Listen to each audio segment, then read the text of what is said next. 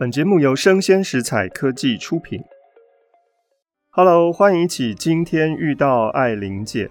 我们今天要遇到的张爱玲的小说是非常有趣的一篇《琉璃瓦》。《琉璃瓦》发表在一九四三年十一月的《万象》杂志。呃，之前在《万象》，张爱玲已经登过了非常沉重的《心经》。那之前我们更看到了第一炉香、第二炉香的黑暗。以及揶揄人性。这次张爱玲要带给大家的是一篇非常轻松的小品。这篇很短很短的小说，它是在讽刺家庭的价值。有一位姚先生，他有一位多产的太太，生的女儿呢都非常的漂亮，一连生了七个。亲友们就根据弄璋弄瓦这种传统的说法，跟姚先生打趣说：“你太太。”姚太太呢，应该叫做瓦姚。姚先生并不觉得有什么，他只微微一笑说：“我们家的瓦呀，可都是美丽的瓦，不能跟寻常的瓦一概而论。我们家是琉璃瓦。”果然，姚先生大小七个女儿，一个比一个美。非常奇怪的是，时下流行什么脸蛋，姚太太就有本事可以生出来。那个时候，如果流行鹅蛋脸，生下来的女儿就是鹅蛋脸；如果后来流行了瓜子脸，姚太太也不会输，她就生一个瓜子脸给你。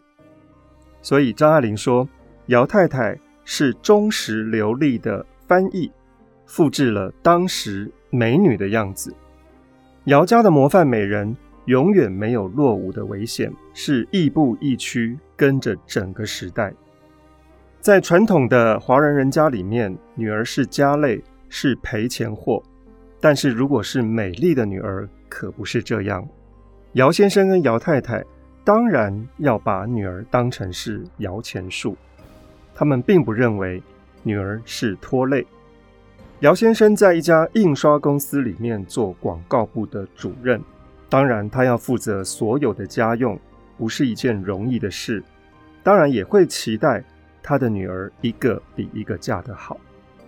姚先生对于女儿的婚事是有一番计划的。第一个女儿叫做静静，安静的静。姚先生把静静嫁给了印刷所的大股东的独生子，但是静静呢，并不十分满意。静静在大学里面读了两年书，交友广阔。虽然认识的人也跟爸爸介绍的不相上下，但总觉得自己认识的人要好一些。但姚先生拍胸脯保证说：“以后你如果有半点不顺心，就来找我好了。”静静后来跟对方会面过几次，也觉得爸爸推荐的这个对象呢，无可挑剔，于是就委委屈屈的答应了下来。姚先生依从女儿的要求。一切做最新式的办法，不帮他买嫁妆，把钱折了现。姚先生花了三万元，虽然有点心疼，他也觉得值得了。姚先生特别在报纸上面写了一张启事，这个启事呢是用骈文写的，自己非常的得意，也希望女儿能够到处去宣传，让大家都知道这个爸爸是有才华的。回门的时候，静静卸下了她的青狐大衣，里面穿着是呢金缎短袖旗袍，当然是嫁给有钱人家了。人像金瓶子里面的一朵栀子花，淡白的鹅蛋脸，虽然是单眼皮，可是眼泡微微的有点肿，但却是碧青的一双妙目。新结婚的夫妇俩就跟姚先生跟姚太太。双双磕下头去，姚先生跟姚太太就立刻连忙扶着。他们在那里吃饭，静静替自己夹了一只虾子。半路上，启奎啊，启奎就是她的老公。启是开启的启，奎是一个大两个土那个奎。启奎呢，刚好也伸出筷子来，拦住了静静，从静静的筷子上接了过去，筷子。碰着了筷子，两个人相视一笑，竟发了一会呆。静静红了脸，轻轻地抱怨说：“无缘无故的，干嘛抢我的东西啊？”启奎笑说：“我当你是夹菜给我呢。”姚先生见到他们俩这样如胶似漆的情形，不觉得眉开眼笑，觉得女儿真的是嫁对人了。回门的礼俗是不可以超过下午，但是他们呢，不管这些礼俗，一直玩到夜里十点钟才告辞。发租界非常的洁净。张爱玲形容说，当这对新婚的夫妻坐上了黄包车，霜浓月薄的银蓝色的夜里，唯有一两家的店铺，强烈的电灯，晶亮的玻璃窗里面，品质似的堆着一堆一堆的黄色的肥皂，像童话里面金砖砌成的堡垒。这就是幸福吧。启奎因为多喝了几杯酒，倦了，于是把食指交叉着，搁在静静的肩膀上，又把下巴搁在手背上，咸咸地说：“你爸爸跟你妈妈对我真的是不搭长辈架子呢。”启奎又说：“静静啊，有人说你爸爸把你嫁到我家里来，是为了他职业上的发展。”静静就非常的诧异说：“你这是什么话？”启奎忙说：“这话可不是我说的，我是听说的。”静静说：“你打哪听来的？”启奎说：“那你先告诉我。”他话还没有说完，静静就生气地说：“我有什么可以告诉你的？我爸爸即使是老糊涂，我也不至于这么糊涂。我爸爸的职业是一时的事，我可是终身大事啊！我会为了他的芝麻点的前程来牺牲我自己吗？”启奎把头靠在静静的肩膀上，静静推开了他，大声地说：“你想我就死人一样的让他把我当礼物一样送人吗？你也太看不起我了。”启奎就笑说：“怎么敢看不起你啊？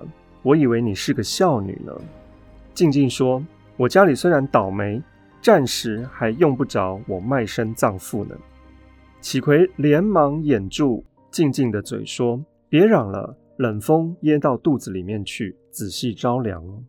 静静就扑哧一笑说：“你叫我别嚷，自己也用不着这么大声的嚷。”启奎又说：“那么你结婚到底是为了什么？”静静恨的一声说：“到现在你还不知道吗？未来未去是为了谁呢？”启奎说：“为了我吗？”静静只管躲着启奎，半个身子。争到了车外去，头向后仰着，一头的卷发让风吹得乱飘，差一点卷到车轮子上去了。启奎伸手挽住了他的头发，说：“仔细弄脏了。”静静猛地把头发一甩，发梢扫到了启奎的眼睛里面去，说：“要你管！”启奎就哎呦了一声，揉了揉眼睛，依旧探过身来，脱去了手套。为静静理头发，整理了一会儿，把手伸进了皮大衣里面去，拦在静静的脖子后面。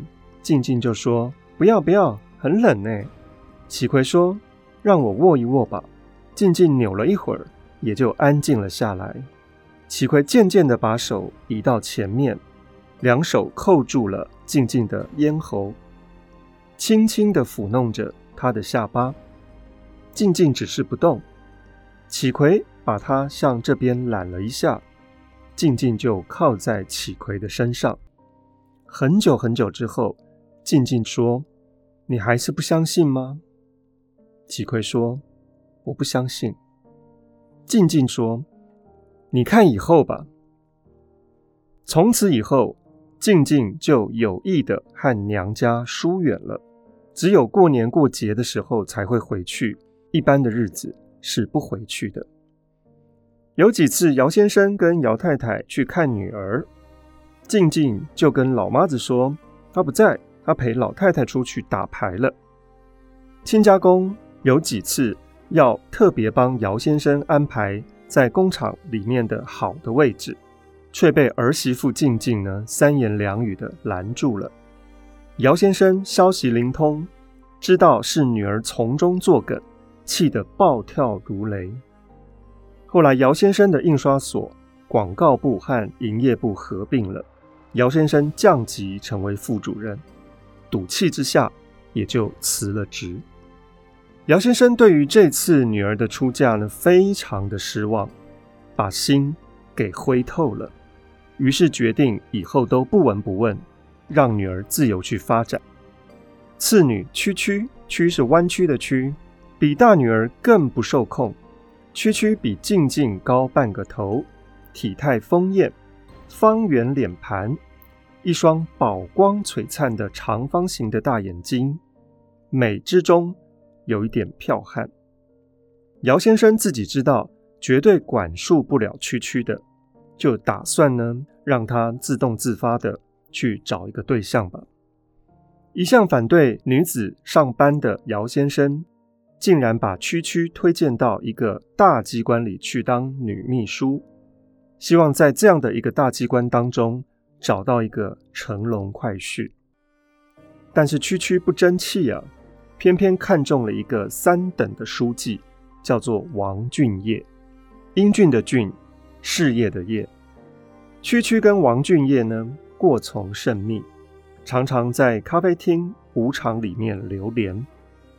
王俊业是一个上班族，其实薪水并不高，所以呢，当然在恋爱上面对他来说是一个非常大的支出。姚先生。对王俊业本来是非常的客气，但是自从知道王俊业只是一个三等书记之后呢，姚先生就不免冷言冷语。有一次，姚先生跟王俊业谈到了最近呢文风交薄，区区就说：“我大姐出嫁的时候，我爸爸做了一篇骈文的启事哦，我去找来给你看。”王俊业就说：“哎呀，正要拜读老伯的大作。”姚先生摇摇头说：“算了算了，登在报纸上错字很多，你也未必看得懂。”王俊业说：“哎呀，那是排字先生跟校对的人没有知识，我看得懂的。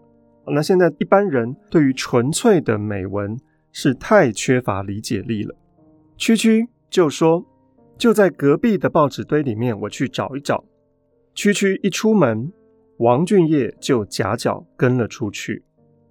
姚先生端起了他的宜兴紫泥茶壶来，就着茶壶嘴喝了两口茶，回想到那篇非常漂亮的骈文，他不由得点头拨脑的背诵起来。他站起身来，一只手抱着温暖的茶壶，一只手按在上面，悠悠的抚摸着，像农人抱着鸡。找了很久。那两个人并没有找到，于是姚先生就到隔壁的房间里面去问问说，找到了没有？是十二月份的。这句话还没有说完，姚先生就听到隔壁有砰砰砰的声音，一个人跑，一个人追，笑成一片。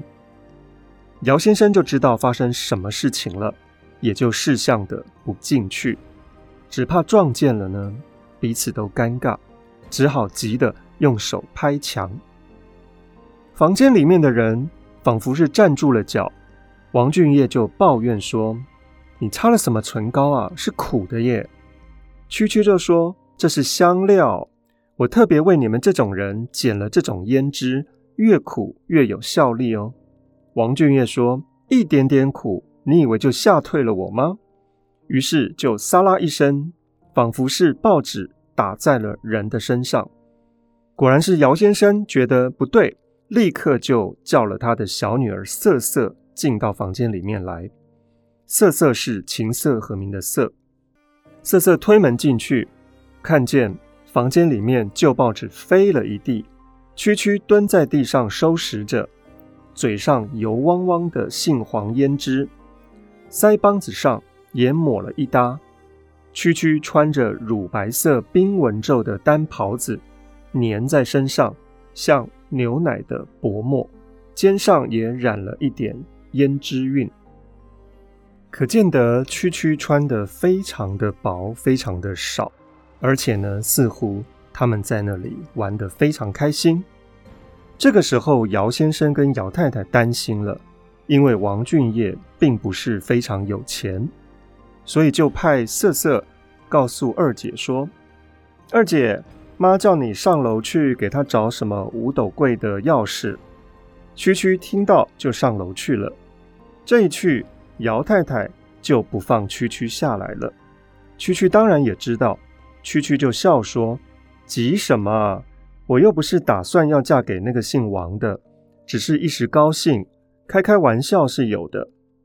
让你们这样子摇铃打鼓的这一闹，外头人知道了，可别怪我。”姚先生这个时候也上来了，接口冷笑地说：“哦，原来还是我们的错。”区区掉过头来向爸爸说：“不不。”当然不是我的错啊，玩玩不要紧吧？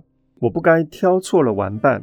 若是我的上司陪我玩，你们又会说另外一套了。姚先生说：“你就是陪着皇帝老子玩，我也要骂你。”区区耸肩笑说：“骂归骂，欢喜归欢喜，发财归发财。我若是发达了，你们做皇亲国戚；我若是把事情弄糟了。”那就是我自屈下流，败坏你们家的清白家风。你骂我啊，比谁都骂在里头。你到我摸不清楚你们歪歪扭扭的心肠了。姚先生气得身子软了半截，倒在藤椅上，一把揪住了他的太太，颤巍巍地说：“你看看你，你看看你，生出这样的东西来，你也不管管他。”姚太太便揪住了区区说：“你看你把你爸气成这个样子。”区区就笑说：“以后我不许小王上门就是了，免得气坏了爸爸。”姚太太说：“这还像个话。”区区接下去说：“横竖我们在外面也是一样的玩，丢丑丢到外面也不关我的事。”姚先生说：“你敢跟我出去玩？”区区就从他身后走过，用鲜红的指甲尖在爸爸的耳朵子根上轻轻刮了一刮，笑说：“爸爸，你就少管我的事吧，别又让人家议论你用女儿巴结别人，落了一个话柄子。”这个“又”字呢，直钻到姚先生的心里面去。姚先生涨紫了脸。一时说不出话来，眼看着区区对着镜子掠了掠头发，开了衣橱，取出一件外套，翩然下楼去了。从那天起，王俊业果然就没有到姚家来过。可是有人常常告诉姚先生说，看见你们家二小姐区区在咖啡馆里面跟王俊业握着手。一坐就坐上几个钟头。姚先生的人缘向来不差，大家也都知道他是一个守礼份的君子。有些不入耳的话，自然也就不会去跟姚先生提了。但是在背后呢，人言可畏啊。到了这个地步，即使区区坚持不愿意嫁给王俊业，姚先生为了他底下的五个妹妹未来的声誉。也不能不强迫区区跟王俊业结婚了。看到爸爸这样的改变，区区倒也松了一口气，说：“除了王俊业，也没有任何人可以拿得住我。钱都是假的，只有情感是真的。我也看穿了，天下没有十全十美的事。”区区这一清高，抱了恋爱至上的主意，别的不要紧。吃亏了，姚先生少不得替他料理一切琐屑的俗事。王俊业的手里面一个钱都没有存下来，家里面除了母亲，还有哥哥、嫂嫂、弟弟、妹妹，分租了人家楼上的几间屋子，再安插不下一个新的少奶奶了。姚先生只得帮区区找了另外一间房子，买了一套家具。草草备了几件衣服，其实也就所费不貲了。区区嫁了过去，生活费依然是姚先生负担。姚先生只求她早早离开自己的眼前，免得教坏了其他的妹妹，也就不再去计较这些了。姚先生的大女儿嫁得还算是满意，但是区区这位二女儿呢，完全就不受控。接下来我们就会看到三小姐星星会发生更精彩的事情。我们下回分解。